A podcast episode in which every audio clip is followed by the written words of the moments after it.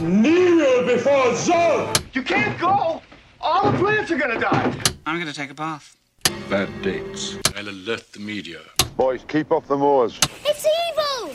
Don't touch it! The name's Pliskin. No war! Hang on!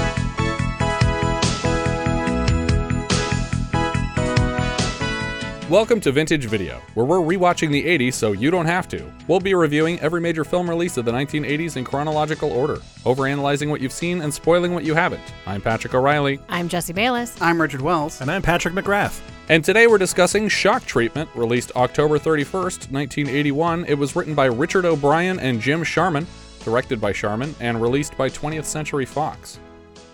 Hello, Patrick. Hey. Patrick is back. We had Patrick for Those Lips, Those Eyes last season. All the way back in 1980. So here I am Yeah. to visit you again in 1981. 43 years later. Perfect. feels like just three years ago we started this podcast. yeah, only only three.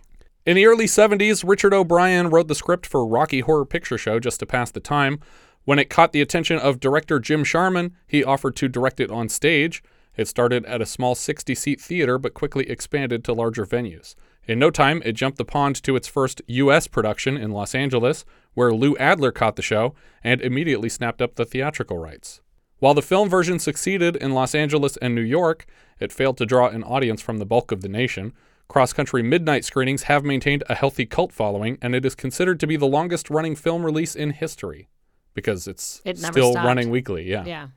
The story of the original film is about Brad and Janet who are coming home from the, uh, the wedding of some friends, right? They're not the ones getting married, and uh, and they they propose to each other in a graveyard in Denton. Right outside the church. Yeah. Mm-hmm. Yeah. And uh, then they're driving on the way home. They pop a tire and stop by this creepy house where some Transylvanian transsexuals uh, invite them in and challenge their social mores. That's right. And uh, get them to be groovier.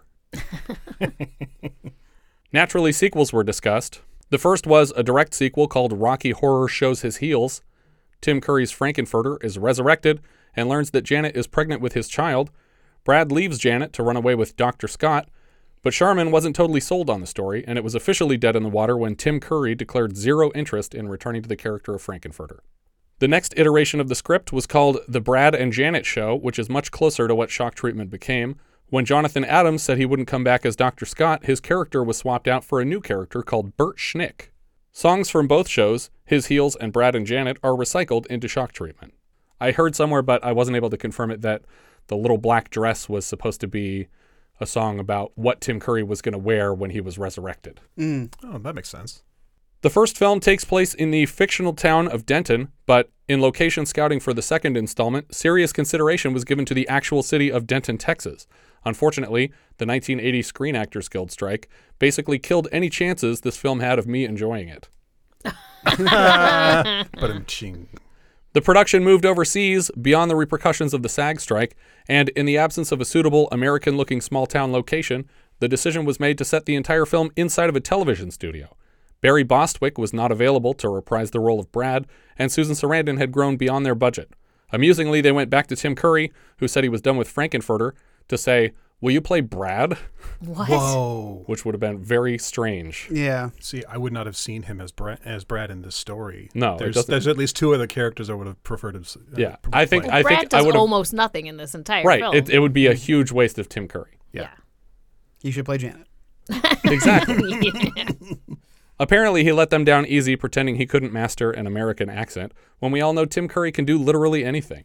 Jessica Harper was cast as Janet on the strength of her musical turn in De Palma's Phantom of the Paradise, and Cliff DeYoung, who was offered the role of Brad first for Rocky Horror, was brought back in to take it over.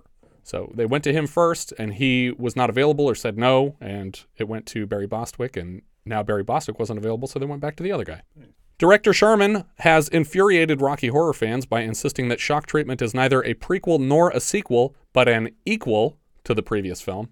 And a lot of people are very upset about that wording. I honestly prefer that because it doesn't make sense as either a prequel or I think a it makes sequel. sense as a sequel. It's just some parts got recast, but otherwise, I No, mean, it does the, not make sense as a in terms sequel. of the character consistency, it doesn't make sense. I'll agree it, with you there. It does not make sense. Ho- However, if you imagine that Brad is depressed because of what just happened at the castle, Right. maybe that's it. But everything else, yeah, it's Very s- weird. Too wacky to be the same.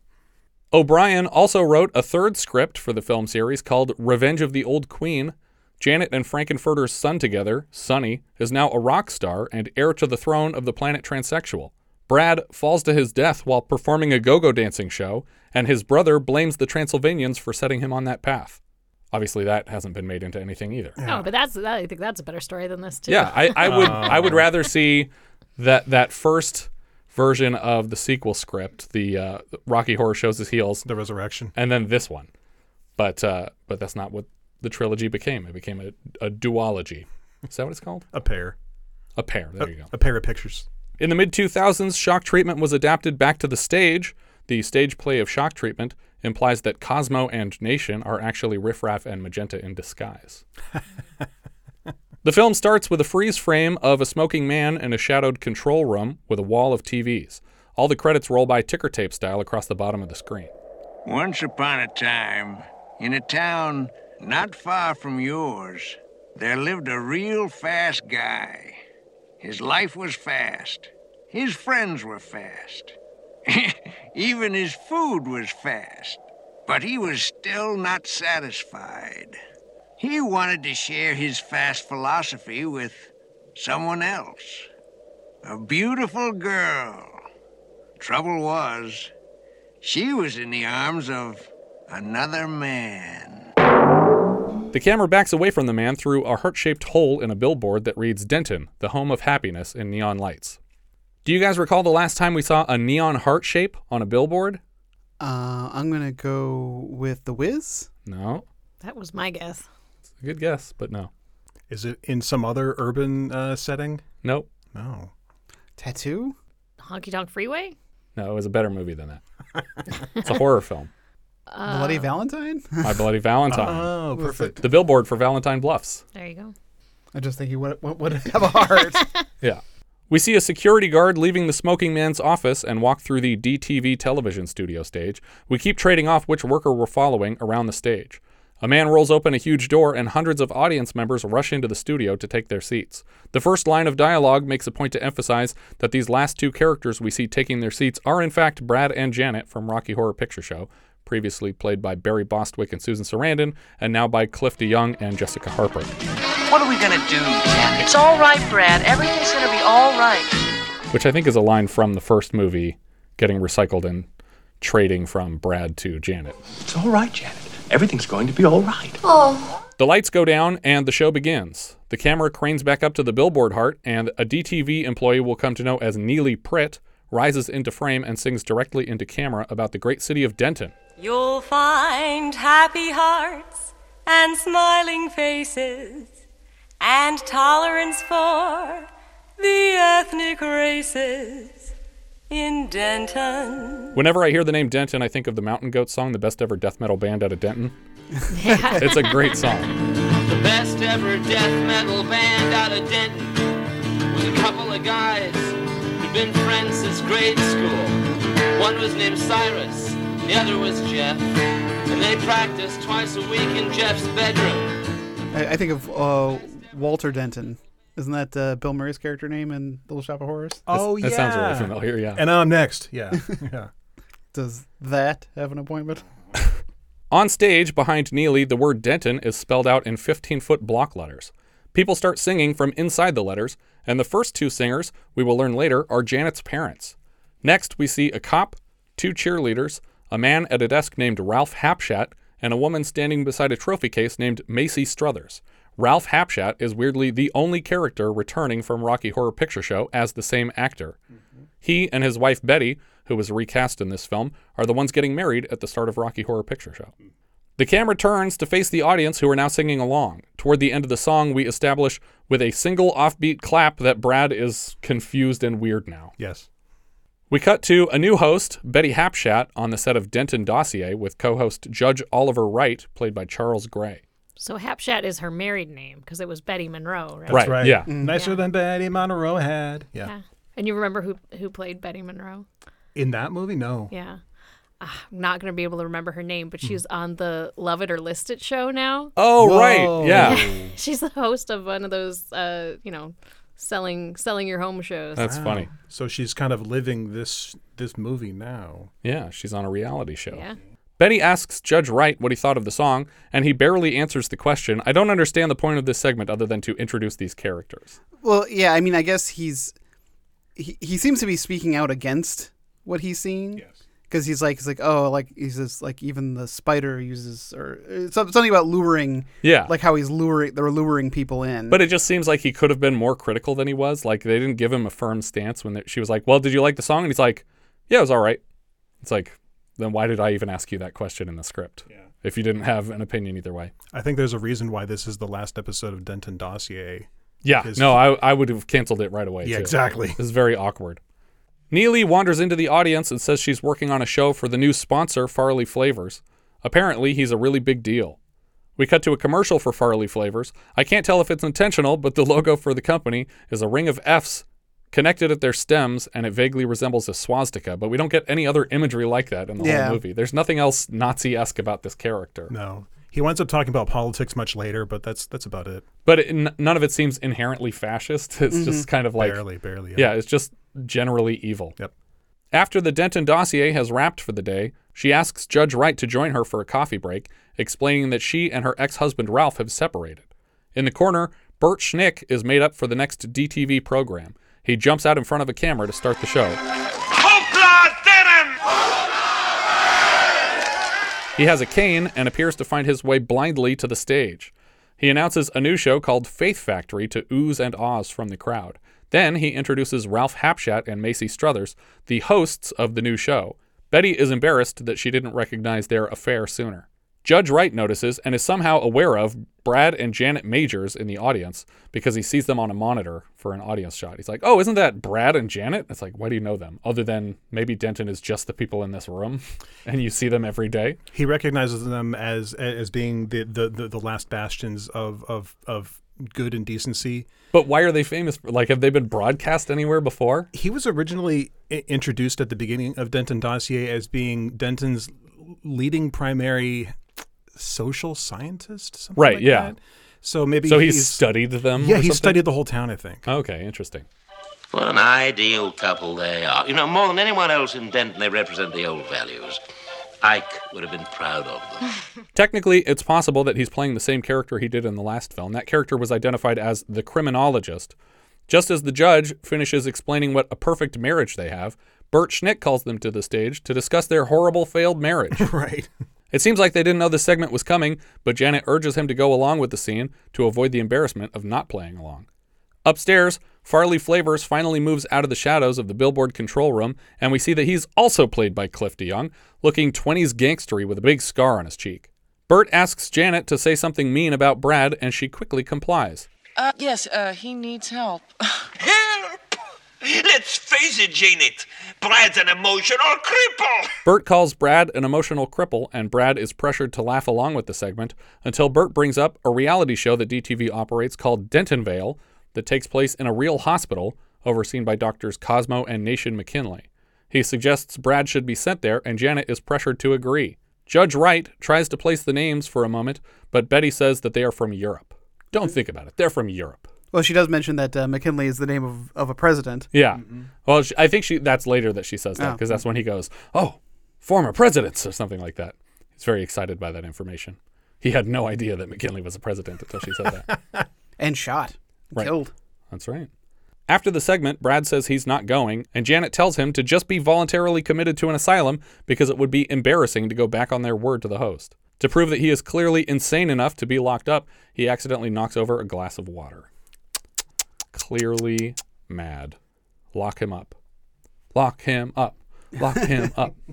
Brad and Janet Singh argue about it during a commercial break and rhyme their lyrics with products on a nearby TV screen. When things don't quite rhyme well, comically ill fitting fake product names are substituted, like when Janet refers to an alarm clock as a micro digital awaker. I love that. I love that so much.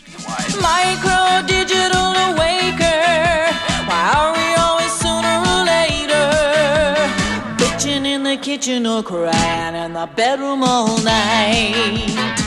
Th this was the, the, the first time and maybe the only time I will have ever heard of a depilator.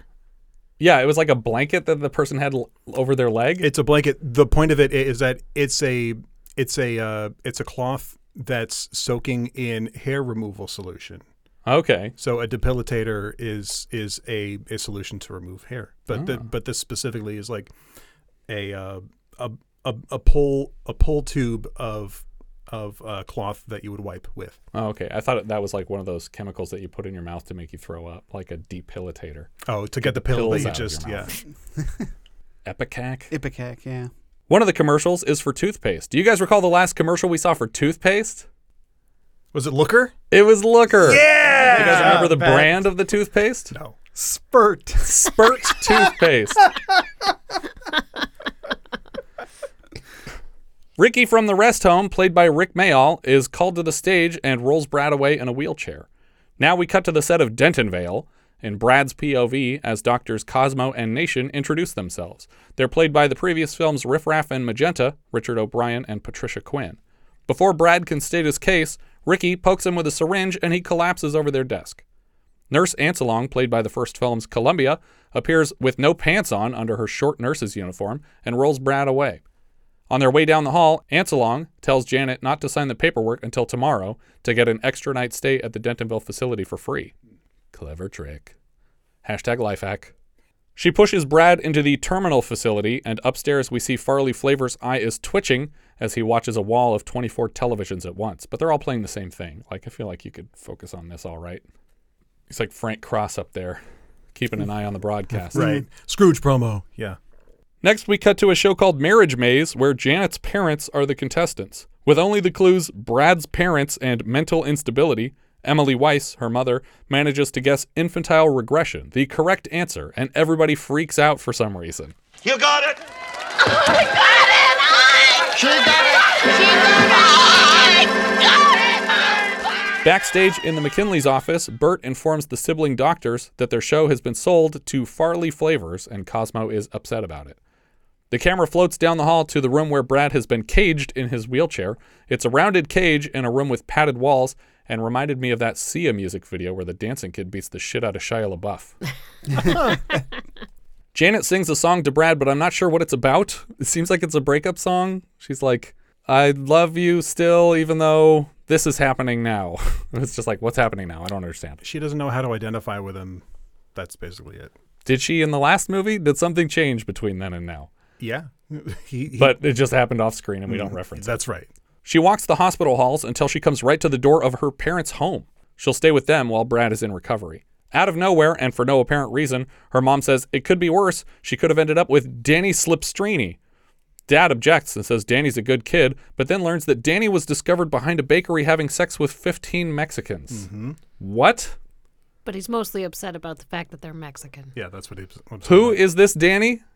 Danny Slipstrini? Are we going to mention him again? Will we ever see him?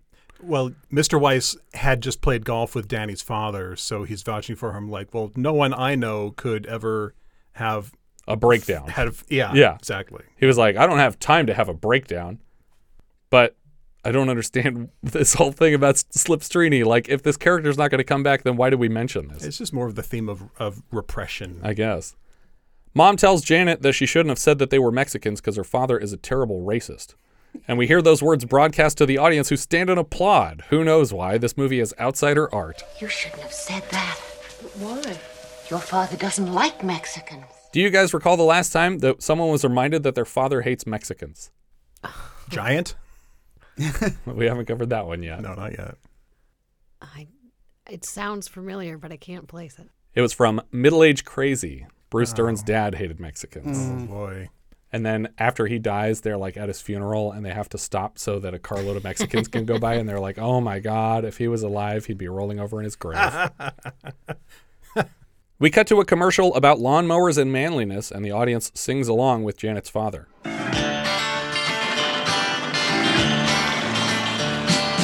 Man should call the toss, wear the pants, and be the boss. A man should be the Drake for his own damn sake. And men should be the misters and the masters of their sisters. A man should be the reason for a heart to break. Backstage, we see Bert and the McKinleys having dinner together. Bert pitches Janet as the host of Faith Factory and admits that Farley likes her a lot. In her office, Betty Hapshat receives a letter informing her that the Denton dossier has been canceled. Janet wanders into the dining room and Bert hits play on a TV to show her a video from Farley.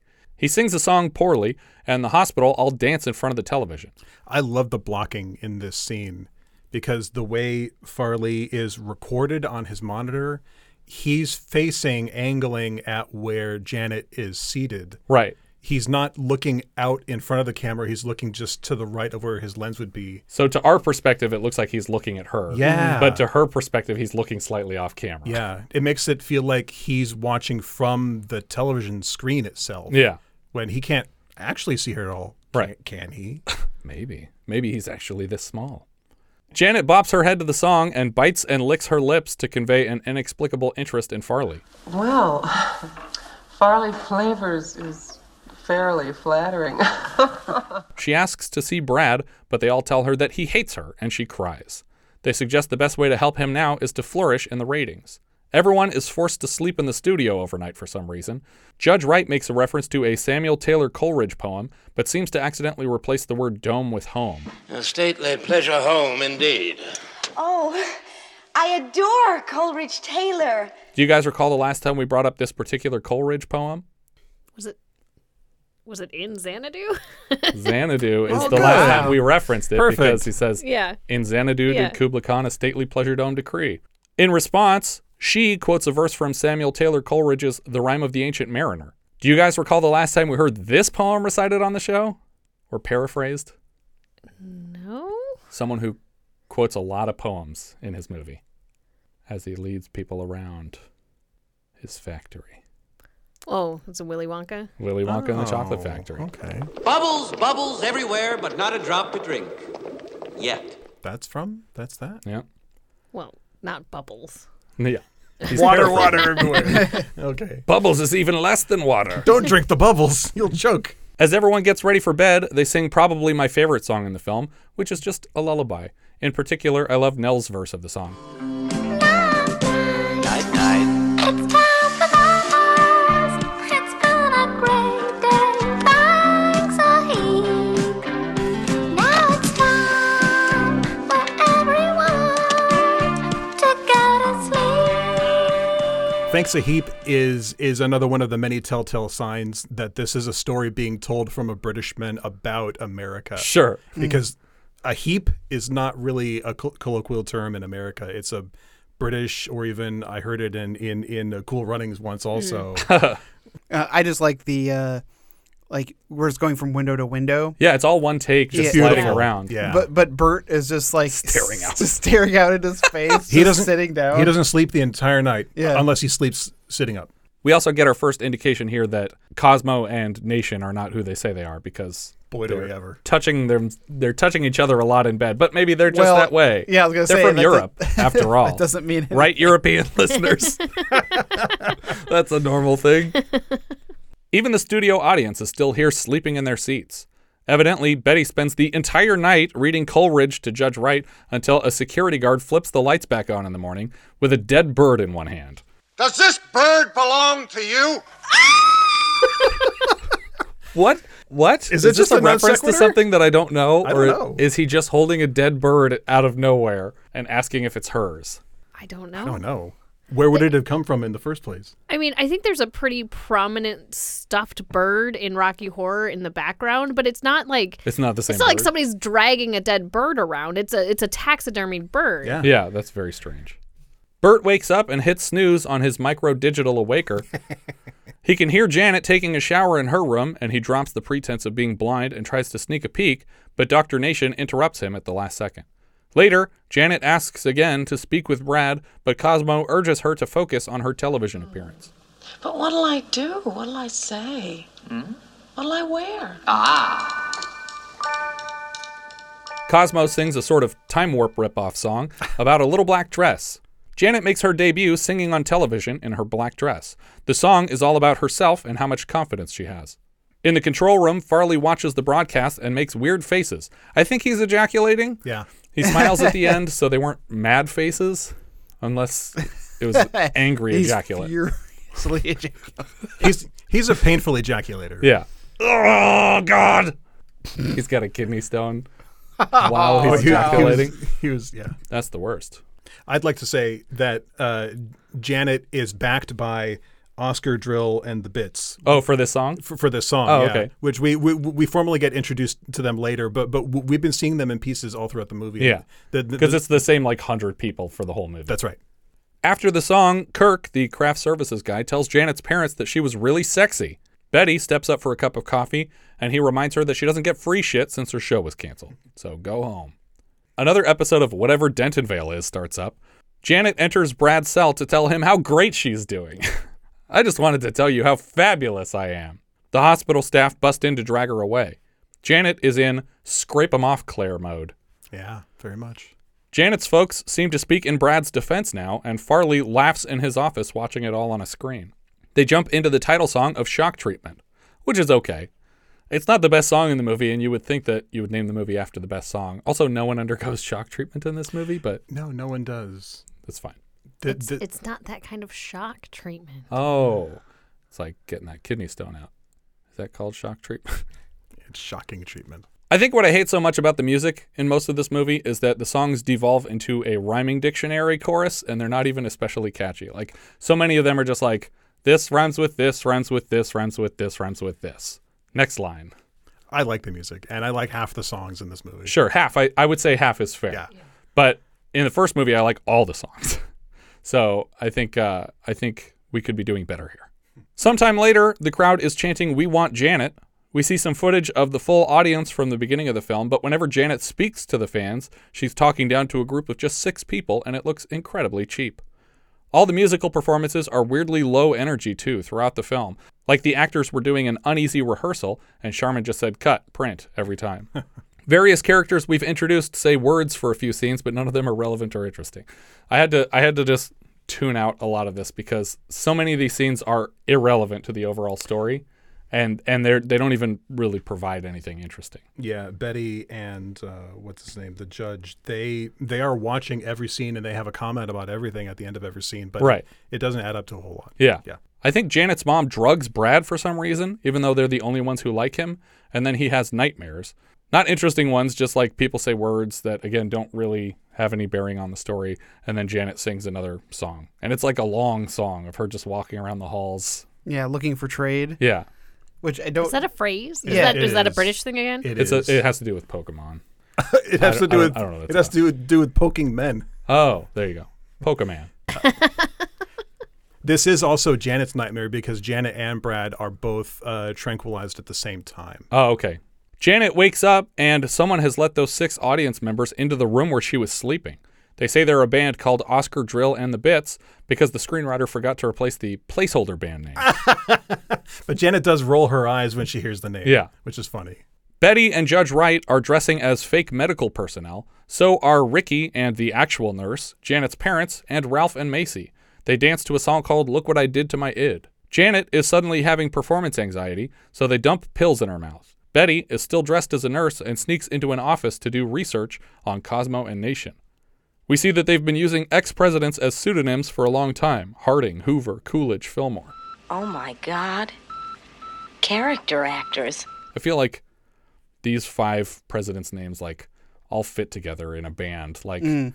they always they're they're like the forgotten, like untalked about presidents. Yes, we are the mediocre Presidents. presidents. you won't find our names on Dollars or on cents. Next, Betty searches for Farley flavors, and the file directs her to Brad Major's file. And a microfiche within that announces Farley and Brad are actually twin brothers separated at a young age. Do we need to explain what microfiche is? It's a tiny fish. Everybody knows this. Not very satisfying to eat, but No, yeah. good as a pet. We can read in the article that their parents died in the worst auto accident in the greater Denton area.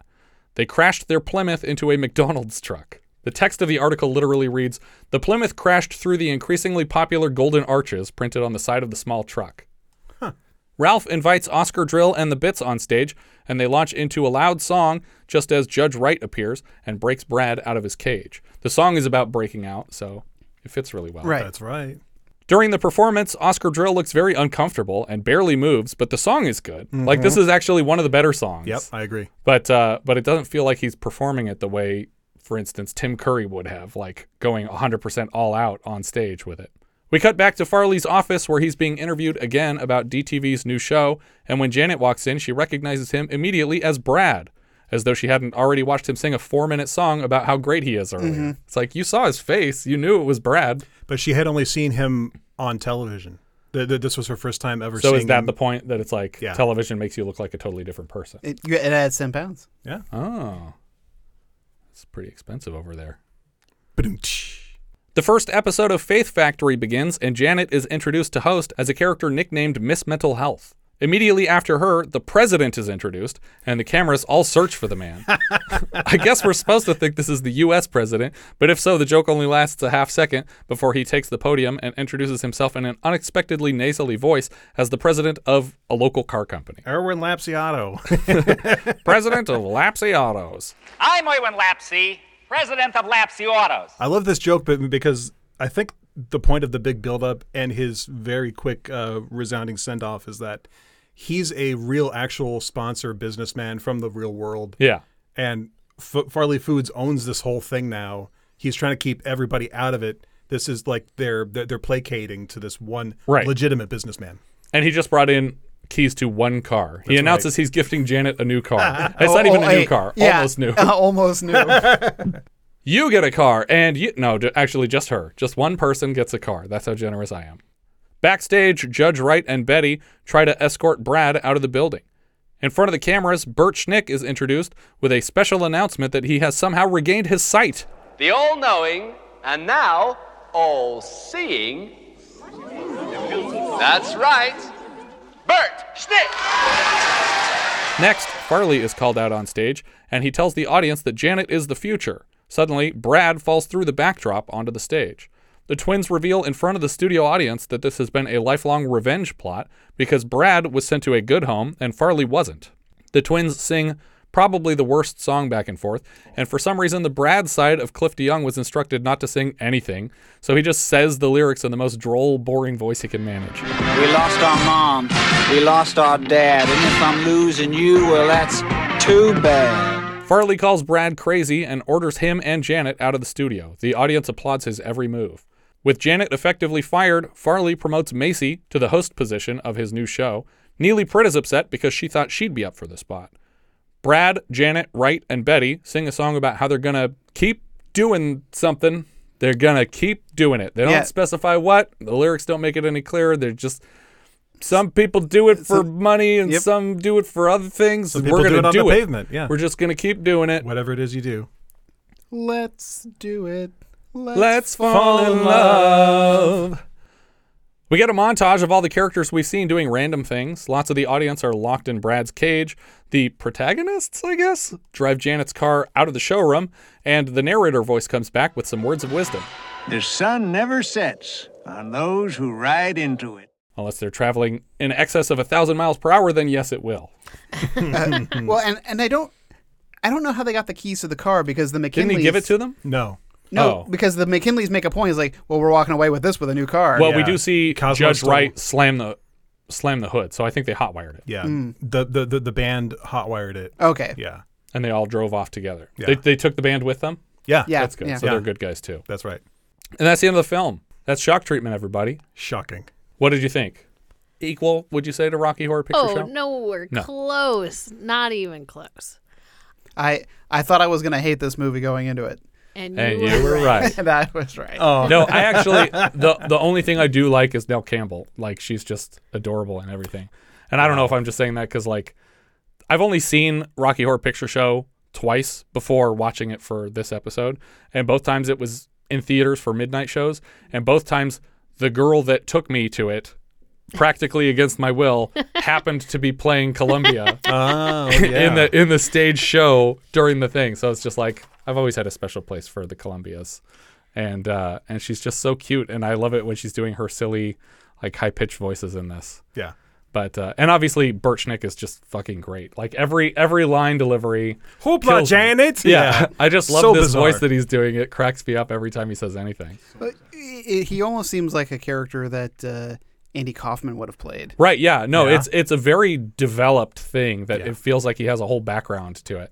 But hi- uh, his motions, the faces he makes, li- like there's one moment where he's like sitting at the table with them and he jams an apple in his mouth and he's just like ha ha ha, ha laughing and just spitting up all over them. It's just everything he does is is amusing at least. Yeah.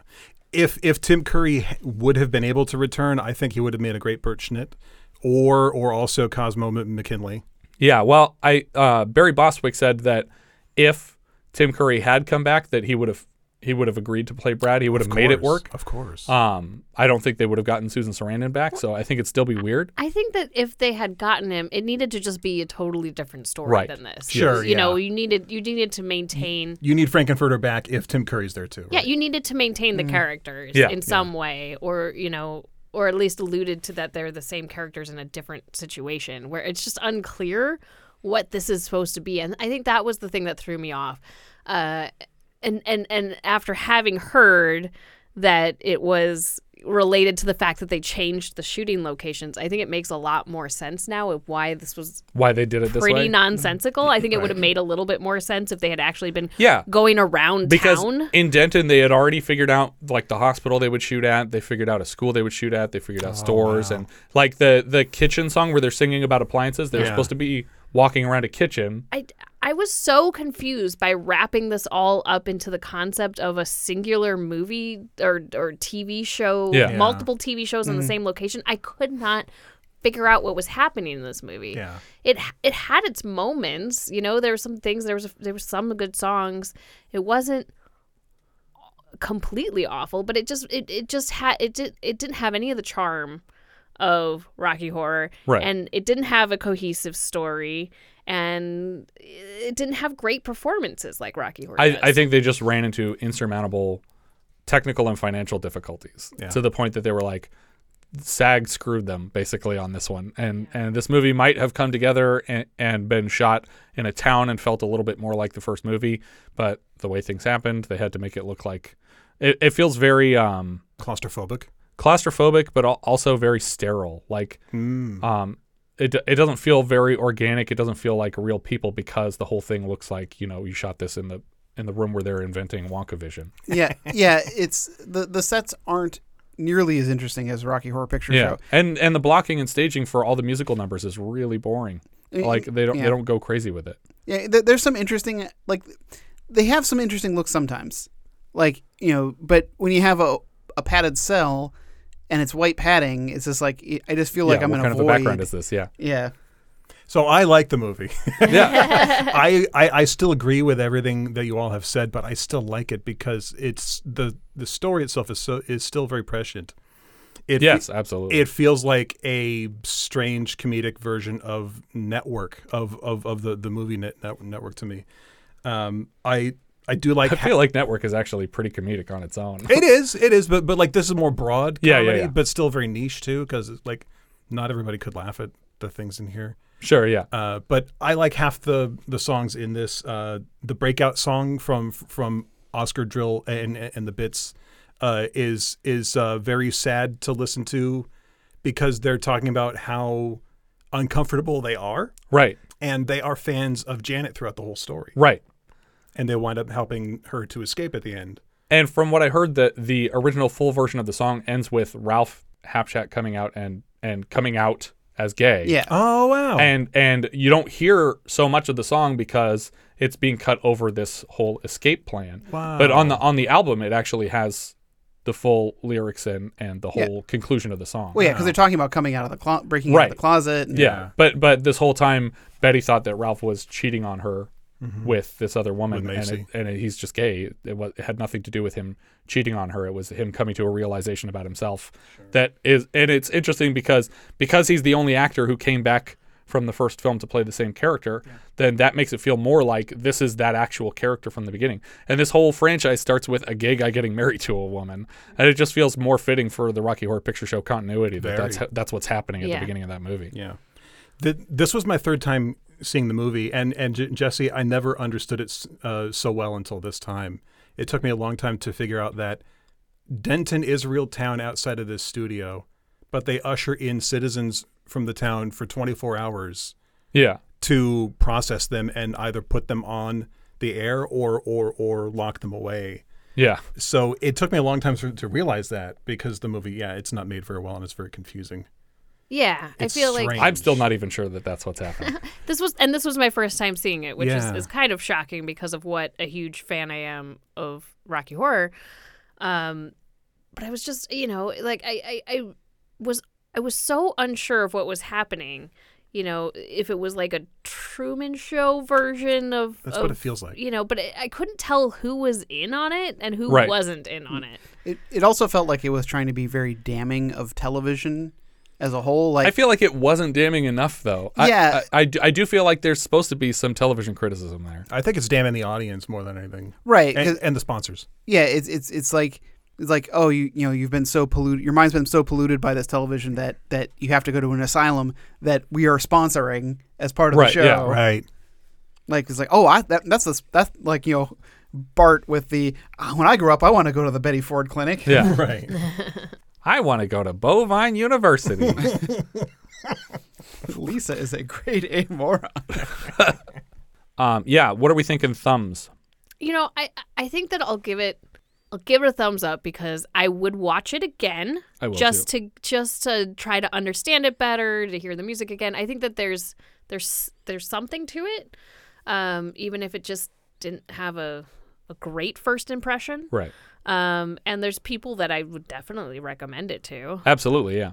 And I, I do think going back through it that I would probably like the music more if I heard more. Yeah. You know that sometimes songs just take a few listens before Yeah, you're hooked on them. exactly. But there there's plenty here that that I was interested in right off the bat. But that like bitching in the kitchen is a, is a fun song, but they're not in a kitchen. Like, it doesn't make sense the way that it ended up getting shot. So it's very strange. Uh, it's a thumbs down from me. All right. Uh, I I don't have any huge love for the Rocky Horror Picture Show. Oh, okay. Um, I've seen it and I thought, okay, you know, uh, I, I I don't I don't get the huge draw like weekly showings still going on. And I think I think it's just because it's it's early musical camp um, that was that was far reaching and with people who went on to do things that, that Right. you still know well. Like most of the time when there's these campy movies, they're they're not populated by people who went on to a lot of acclaim after that. True. And so when you have Tim Curry and Susan Sarandon in this movie And and, Meatloaf. Meatloaf, Yeah. and all these people who it's like, I know who all those people are and they're doing this completely ridiculous batshit movie. well, it's also very progressive. Right, Like, I exactly. mean, Yeah, there's so, there's so much to it. yeah, so I, I appreciate it on those levels, but uh, uh, but I'm like, it's like you know, Rocky Horror Picture. I have no interest in, in watching it anytime soon. Uh, and this movie again, I Wow. also not interested in watching it again anytime I soon. literally would watch it anytime. Absolutely anytime. The first one. The first one. Yeah. Yeah. So that's I it's just interesting that you don't you don't have the same draw to that movie. I it, I think it's so appealing in so many ways. I did think rewatching it for for this review that it was slower than I remembered it Mhm. because Mhm. there there are some pacing problems with it. Well- but the songs are so great and the performances are so great that you can kind of see past it. I wonder, yeah, I mean like the dinner scene and stuff are, are kind of are kind of slow, but Mhm. it, it- maybe it's because you know 90% of the times that I've watched it it's been in a with a theater audience Mm. you know and so there's there's an energy and excitement And and and, rice. and, a participation Yeah. element to Yes. it and and so it's never it, it it's never boring then Yeah. I've, I've only ever watched it on my own. Oh yeah, if you if you watch it if you watch silly. it with a I I mean like I'm not usually the first person to defend the theater going experience because I've had a lot of bad ones, but um, that is something that I've, I've definitely enjoyed more seeing it in a crowd where people are throwing shit at the screen and shouting lines along with the movie and you're supposed to. all right richard i'm going to drag you along but you got to dress up Ah! oh god. Oh god. And they're going to draw on your forehead, too. Oh no, I don't like any of this. Just say you've been there before and they won't write on you. Yeah, then they won't. no, no. If you haven't been there before, you have to go between the legs of all the b- cast members, and they shank you. Oh dear I god. wanted, I wanted Richard to say, "Okay, I'm in." I'm in. I, am like I'm literally sweating because my social anxiety is just like kicking in hardcore. All right, Patrick, what do you think? I give this a thumbs up. What? Yeah. oh, okay. Yeah, that makes sense. no wonder. Uh, yeah. Um, uh, I I consider myself more a fan of the Rocky Horror Show. I love the music from the original stage productions. Oh, okay. And the the original Ro- Roxy cast recording is Yeah. incredible. That's That- the first LA production. Yeah, the, the the first LA production that originally LA run when Meatloaf played uh, Dr. Scott and Eddie. Oh, that's awesome! It's so much fun. The movie, by comparison to me, is a drag. Really? Yeah, Mm. drag. Interesting. Uh, so Tim Curry is still great, and Columbia and Magenta are still great, and Riff Raff is still great, but like everybody else, not not strong singers. I always feel like Magenta in in Rocky Horror doesn't get enough to do because like Riff Raff is like the lead villain and then sh- sh- they both kind of disappear for a big chunk of time They toward do, the end for a little. Um, I just felt like she got shortchanged in that movie. Yeah. she So- gets more to do in this one though. I think.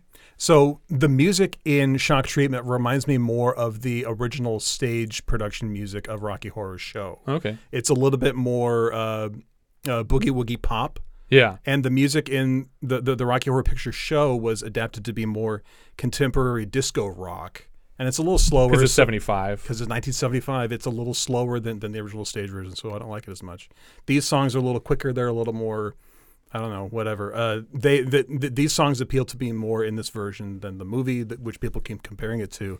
But I like this for what it is, just because it's so um, n- uh, spiteful about popular culture and entertainment. Yeah. yeah. Yeah, I, I wonder if um, there were unused songs that were written for the Revenge of the Old Queen, like that have the Sonny as a rock star. Oh, yeah, and, maybe. Like, it it feels like they would have at least outlined some songs, if not actually like put something to to lyrics. Sure. Um, but it, this gets a thumbs up from me because it's got a, it's got enough going for it that I, I think it's worth watching. I just I don't I don't think it's great. I don't think uh, that it's as good as the first one. But um, but I just for for uh, Bert and for uh, what Anselong Uh-huh. nurse nurse Yes, Uh, Anselong Nurse Anselong, that's um, the two of them uh, make it worth it for me. I actually really don't like the performances from Jessica Harper or Cliff DeYoung in this Oh, movie. I love Jessica Harper in this. I, I love Jessica Harper. I just feel like in this she was out of her element. It just she just feels uncomfortable in the role Okay, for the yeah. whole time. And Cliff DeYoung is not bringing any energy to this part. Like even when he's screaming lyrics, he looks bored. I It's like him weird. as Farley flavors, but as Brad, it's just like th- th- there's not enough for Brad to do in this. So right, it's which is why it had barely to be a anything. split role. Yeah, like they- sure. they wouldn't have. They, there's no way they would have let somebody just play this guy who s- who spends the entire movie in a cage with a gag. Good point. All right, so what are we thinking for letterboxed on shock treatment? Uh, I have it at 86. Okay, It's below Chariots of Fire and above Kill and Kill Again. all right. Uh, I have it at 108, uh, which puts it below Silence of the North and above The Four Seasons. I was just like, Silence at the North, what the hell is that? It was like four movies ago and I already forgot it. Uh, shock treatment, I have it in 113, which is under the pit and just above full moon high. Our writer, director, and a lot of the music came from Jim Sharman. He also wrote and directed Rocky Horror Picture Show. He worked mostly in theater, directing after that. Uh, his next directing credit was 30 years later for something called Andy X, as far as films go.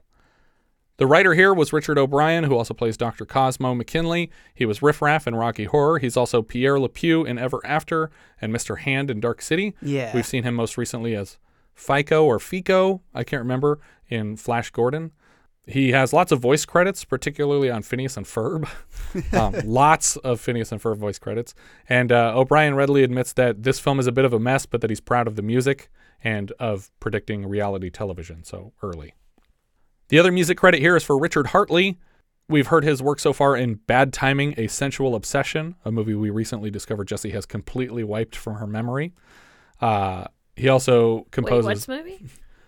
uh, Bad Timing, Sensual Obsession. Do you remember we had this conversation like a week ago where you're like, I've never heard of that? Yeah. Like, oh, no, Harvey Keitel and we got Art nothing. Garfunkel, and you're like, none of this is ringing Yeah. a bell. Oh, the Art Garfunkel movie. Yeah. yeah, that's the spy thriller one, right? Yeah. Spy thriller? Yeah, with the CG uh, wolves, remember? no, what? No. Just making shit up now. That was the day after tomorrow. All right. Um, Hartley also composes Stealing Beauty and The Life and Death of Peter Sellers. Cinematographer here was Mike Malloy. He previously DP'd The Kidnapping of the President for Us. Uh, not much else I recognized. The editor here was Richard Bedford, who previously cut The Great Rock and Roll Swindle, but nothing else I was familiar with. Uh, Jessica Harper is Janet Majors. She's in Suspiria, Phantom of the Paradise, Minority Report. We've seen her so far in Stardust Memories, and she's back later this season in Pennies from Heaven. Yeah. She reminded me so much of um, a cross between Janine Garofalo and Stockard Channing. Ooh, sure, yeah. I see that too. Their child together. Yeah. Cliff DeYoung is Brad Majors in Farley Flavors. He was originally planned for the role of Brad in Rocky Horror, as I mentioned before. He also shows up in Glory, The Hunger, The Craft, but I always think of the dad from Flight of the Navigator. Mm. Uh, he later performed with the original Janet, playing a couple in 1983's The Hunger. And this was also his second time working with Jessica Harper after a stage production of Hair together.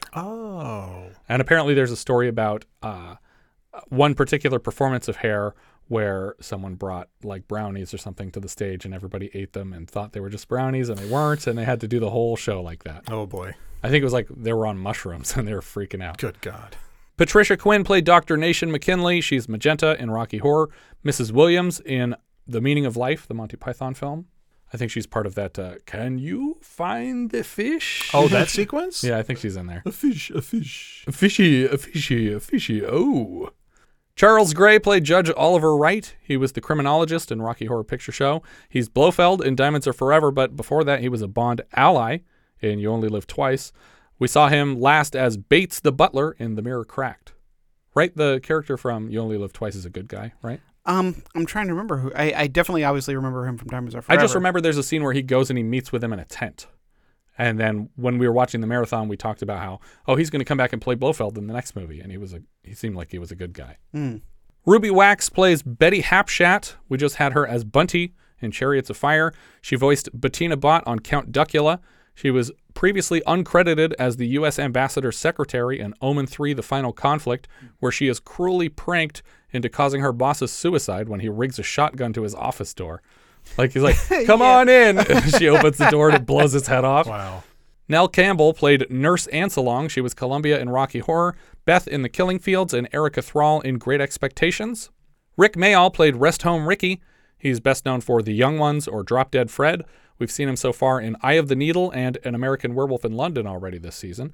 Barry Humphries played Bert Schnick. He based his physicality of the character on Werner Krause's Dr. Caligari from Robert Wine's 1920 film. Uh, he's probably best known for his many performances as Dame Edna. He even appears as the character in Howling 3. He played Mr. Sourberry, the coffin maker, in the stage performances of Oliver. He's also Kevin Maxford in Spice World. He's the voice of Bruce the shark in Finding Nemo. Fish are friends, not food. Except stinking dolphins. Dolphins! Yeah, i- it's such a great pairing of if him, uh, Bruce Spence, and Eric Bana. Yeah. oh yeah. Is Barry Humphries Australian? I guess he is Australian he, he must be if he was. because because all the sharks are Australian in that scene, Mhm. or they're speaking with Australian accents. It's just interesting to, that you would play Dame Edna. yeah, Mel- Yeah, born Melbourne. Barry Humphries was also the voice of the Goblin uh, Forest King in one of the Hobbit movies. Oh right, the the new ones, the Peter Jackson Yeah. ones, yeah. Mhm. And we also just lost him a couple weeks back. That's right. He uh, he passed away due to complications from hip surgery. Manning Redwood played Harry Weiss, Janet's father. He's Bob Convey in A View to a Kill. He's General Miller in Never Say Never Again. We've already seen him this year in Outland and as a forest ranger in The Shining, which we already observed is the perfect job for a guy named Manning Redwood. forest ranger. Jeremy Newsom played Ralph Hapshat. He's the only actor to come back as the same character from Rocky Horror. Not a lot else on the IMDb there. Betsy Brantley played Neely Pritt. This was her first credit. She's also credited as the mother in Princess Bride. Is that the mother of Uh, Fred Savage. Fred, Savage, yeah, Yeah, just okay. Oh. walks in for a moment. I was going to say she's barely in it then. Yeah. Uh, she also shows up in Schizopolis, Deep Impact, and Double Jeopardy. Christopher Malcolm played Vance Parker. We saw him last as Rebel Force Zev, Rogue 2 in Empire Strikes Back. He's also a guard in The Prison Laundry in Superman 2, a baker in The Dogs of War, and he's back later this season for Ragtime and Reds. So he lives in the UK for sure. Totally. Because everybody who's in Ragtime and Reds lives in the UK and is in Empire Strikes Back. and is in Empire Strikes Back, and is in Superman 2. Later, he appears in Labyrinth as Father and Highlander as Kirk Matunis. He was also Brad Majors in the 1973 stage production. Oh, cool. Yeah, so he's the one playing the, the security guard. Barry Denon played Erwin Lapsey, the car dealership owner or whatever. uh, I guess he's the actual o- owns the the car company. He's the right? president of the motor company. Yeah. uh, so it's not just the dealership. Uh, he's the voice of Chamberlain in The Dark Crystal. He's Mendel in Fiddler on the Roof and Pontius Pilate in Jesus Christ Superstar. Wow. Yeah. He's Chamberlain? Yeah. Mm. Mmm. Delicious. That was my time. He has lots of voice acting credits on television and in video games, and we saw him last season as Watson in The Shining. That's the guy. He works at the hotel, and he kind of hates Stuart Allman that's giving the talk to. uh, Oh yeah, he's yeah. the one that leads him into the office. Yeah. yeah, Yeah. And gives him side eye the whole time. Right, exactly. Imogen Clare played Wardrobe Mistress. She was Dorothy Trent in The Lair of the White Worm, and she plays a Transylvanian in Rocky Horror. Donald Waugh played Glish Davidson. He's Snake Eyes in Bugsy Malone and Romer in Kelly's Heroes. David John played Bit Drummer. He's Ernest Little in Chariots of Fire earlier this season. Gary Martin was Bit Guitarist. He's the voice of the Rock Chewer in Neverending Story 3, and lots of cartoon and video game characters after that, but nobody I was super familiar with. Sinita played Frankie. She's a British singer and former fiance of human garbage Simon Cowell. Her mother, Mikkel Brown, allegedly played a reporter somewhere in the Daily Planet offices in Superman 2 earlier this season, though a lot of their history seems to be cagey online. For example, some sources list disco soul singer Amy Stewart as her aunt, but her mother's wiki says they were just friends. It's like they're not sisters or stepsisters. Sonata also has a twin sister named Greta, who, according to Wikipedia, was born four years before her, which is the longest labor I've ever heard of. More likely they're fudging their ages, as was the way of the world at the time.